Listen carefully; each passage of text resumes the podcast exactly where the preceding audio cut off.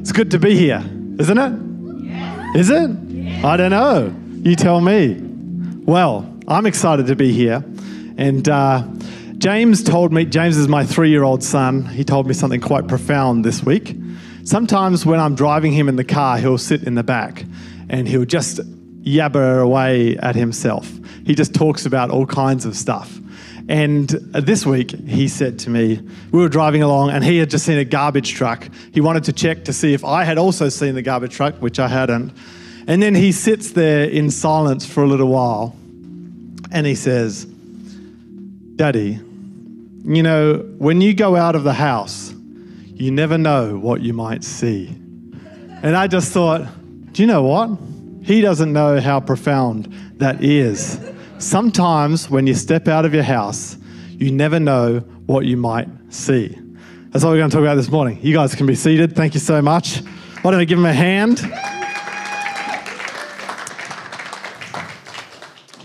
We've been talking about stories, the kinds of stories that we tell, the stories that we live, and the hero's journey throughout that. And today we're going to talk about the part of the, in every story that stands between the hero's ordinary world at the beginning of the story and the new world, the unknown. The part in between is the call to adventure. It's until one day. So, once upon a time, there lived a man with many daughters, and they lived happily on a banana farm I don't know why I keep coming back to bananas when I make up stories, but that's where we are. Until one day, something happens. And I learned the importance in storytelling of the call to adventure and this moment until one day when I was in Los Angeles about eight years ago. So let me tell you the story about how I learned the importance of the call to adventure.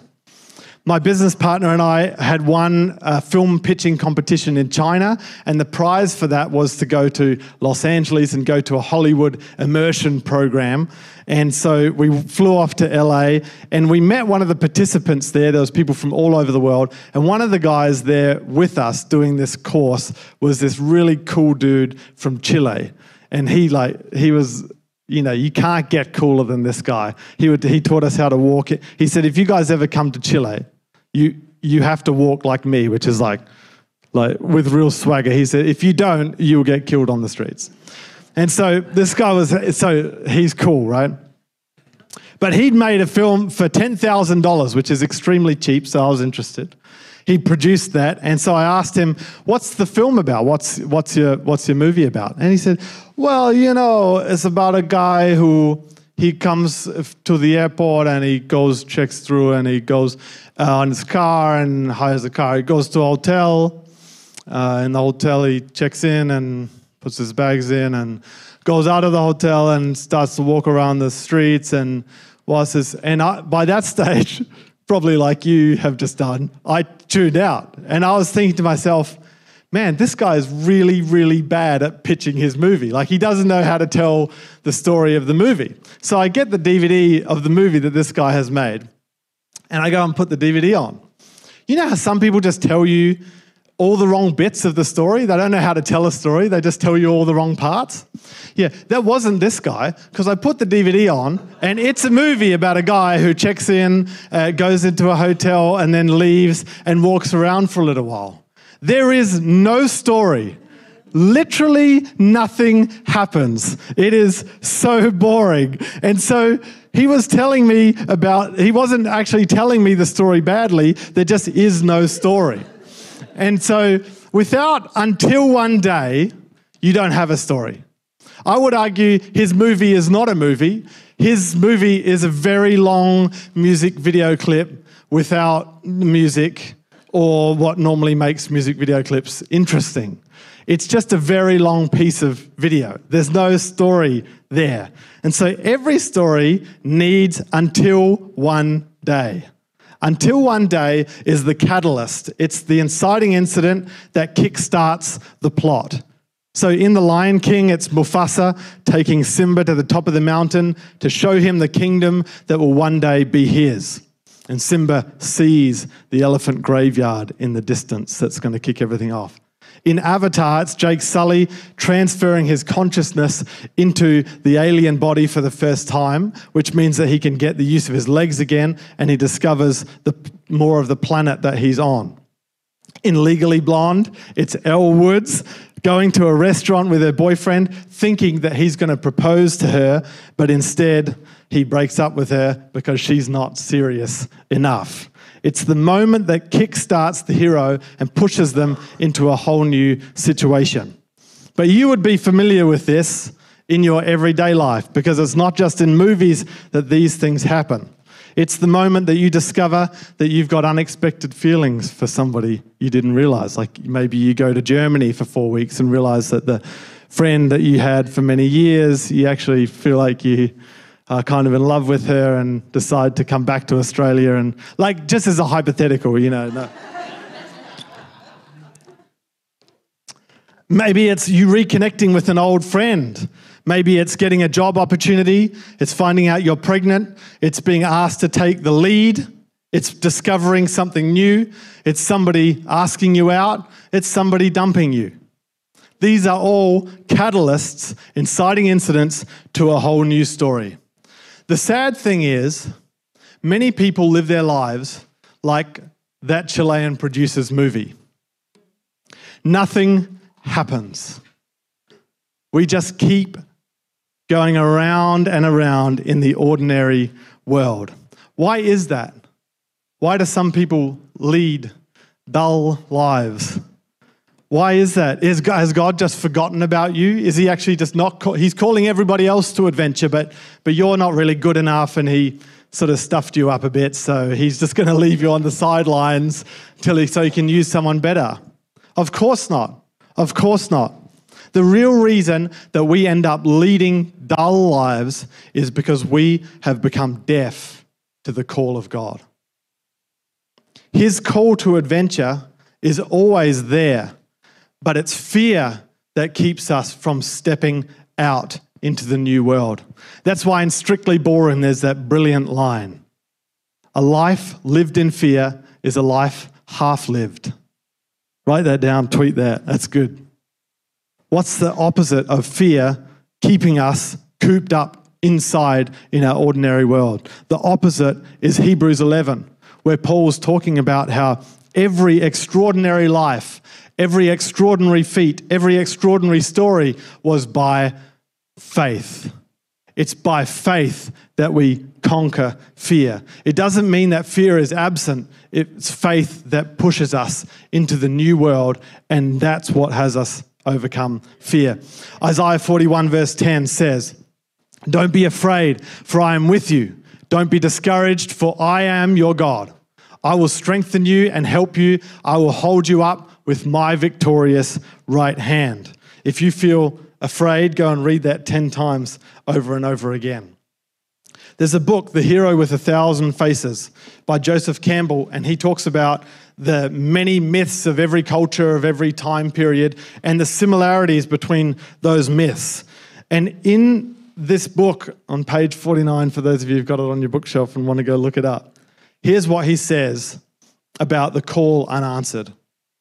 He says, often in actual life, and not infrequently in the myths and popular tales, we encounter the dull case of the call unanswered. For it's always possible to turn the ear to other interests.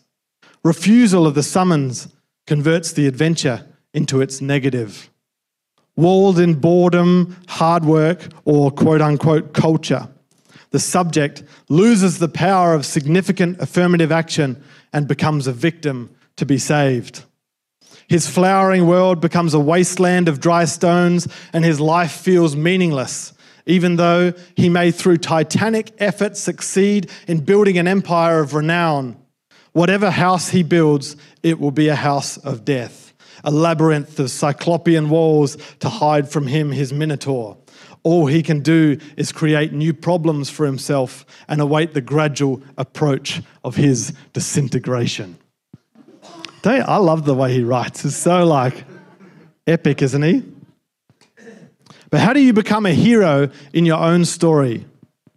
The hero hears and answers the call to adventure. And for that, you need to switch on your faith on the inside and let faith overrule your fear. If we don't accept the call to adventure, you stop being the hero and you become a victim in need of saving. That's not a good thing. Then you need other heroes around you to come and rescue you from, your, from the dungeon which you have chosen for yourself. The call to adventure makes me think of how Jesus called his disciples to adventure. And I don't know if you've ever struggled with this, but often I think about the way that Jesus called his first disciples, and it all seems very strange and abrupt. Because in two of the gospel accounts, he just comes up to them randomly on the side of the lake and says, Come on, follow me, and I'll make you fishers of men. And then they just drop everything and go and follow him. And I'm thinking, who does that? Like, who they didn't even know who he is or what he's do, who just who just has a random man come up to them and say, "Yes, I'll follow you with my whole life, of course." But Luke gives us a different account, and he gives us a little bit more detail and actually tells the story. In Luke chapter 4, before he calls the disciples, Jesus visits Simon's house. I don't know if you've picked up on this before. It's before Simon was a disciple. Simon was married, and his mother in law is sick. Jesus comes and heals her, asks her to prepare food for them, and then they eat together. And it's then in chapter 5 of Luke, starting in verse 1, that's when this story unfolds. It says, One day, as Jesus was preaching on the shore of the Sea of Galilee, great crowds pressed in on him to listen to the word of God. He noticed two empty boats at the water's edge, for the fishermen had left them and were washing their nets. Stepping into one of the boats, Jesus asked Simon, its owner, to push it out into the water. Notice that Jesus kind of just takes on the boat. He's just like, yeah, this is, I'm, yeah. Anyway, I don't know. You might have not, might not have noticed that. You might not have needed to. Might be totally irrelevant. So he sat in the boat and taught the crowds from there.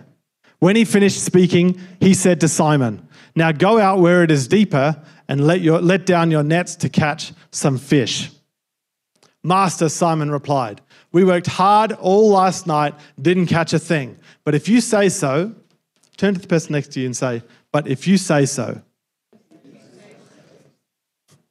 There's a couple of people with nobody next to them. That's a little awkward for you. I'm so sorry. if you say so, I'll let the nets down again. And this time their nets were so full of fish they began to tear. A shout for help brought their partners in the other boat, and soon both boats were filled with fish on the verge of sinking. Okay, when Simon Peter realized what had happened, he fell to his knees before Jesus and said, Oh Lord, please leave me. That's the refusal of the call, which we're going to talk about next week.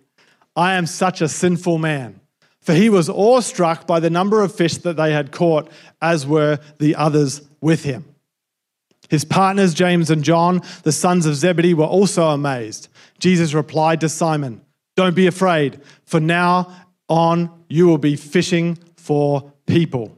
And there's the promise of the transformation. Notice he says, What does he say is holding him back? Fear.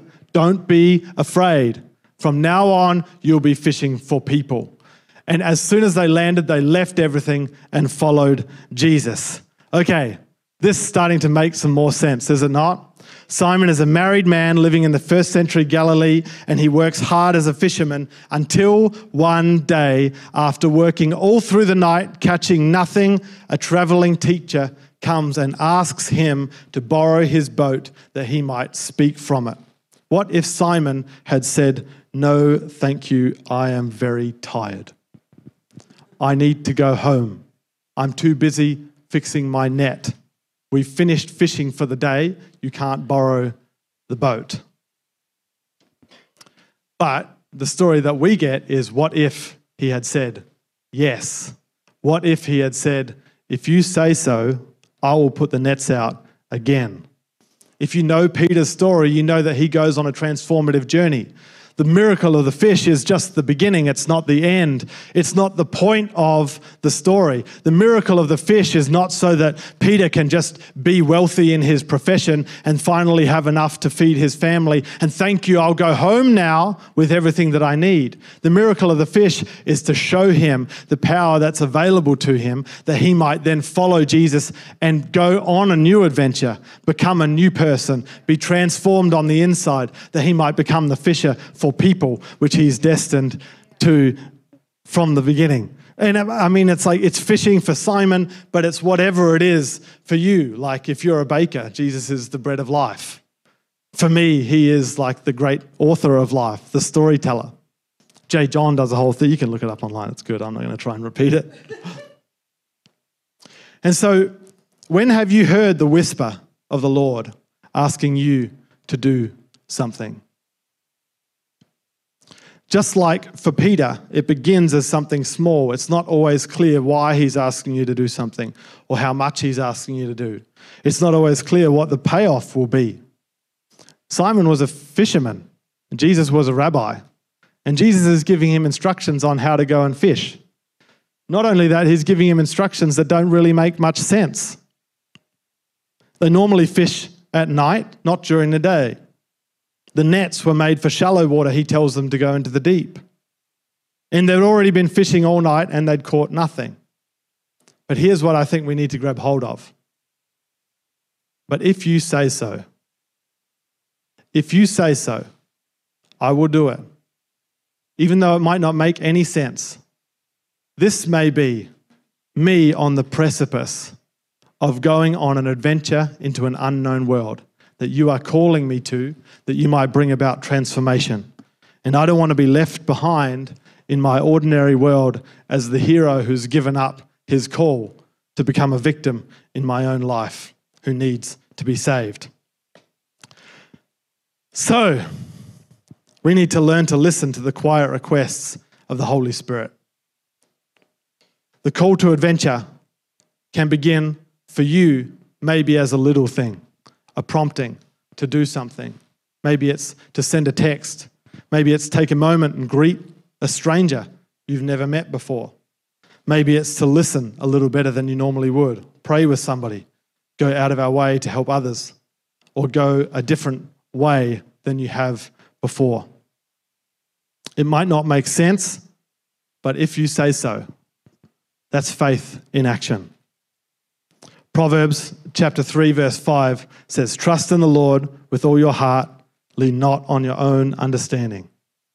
In all your ways, submit to him, and he will make your paths straight. Why don't you stand with me here this morning?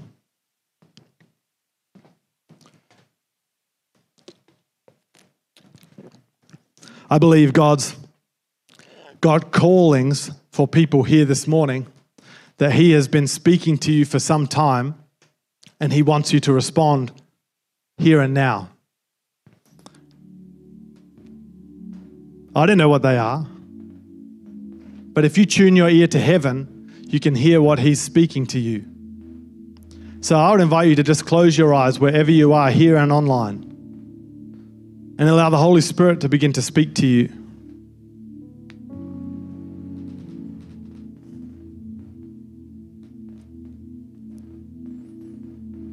There may be dreams that you've let go of, things that you've longed for, which you've pushed down to, to swap for safety and comfort.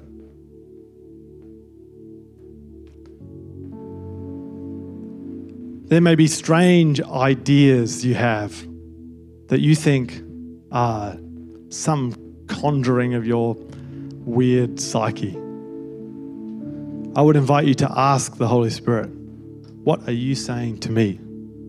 What are you calling me to? What plan, what purpose do you have for me in my life?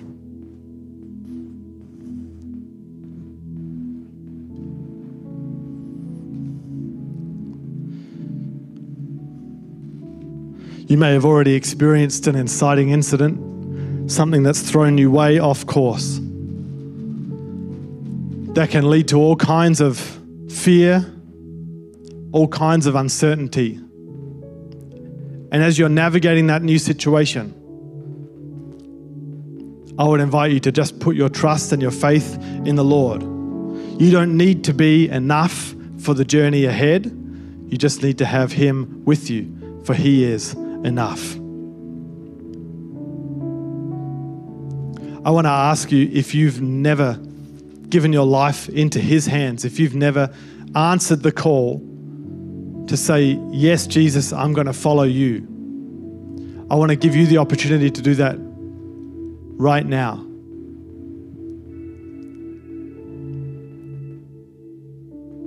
So I'm going to ask if you're here in person or online and you want to put your life in Jesus' hands, answer his call to adventure. He's calling you to come and follow him, to follow him and be his disciple, that he might teach you and transform you.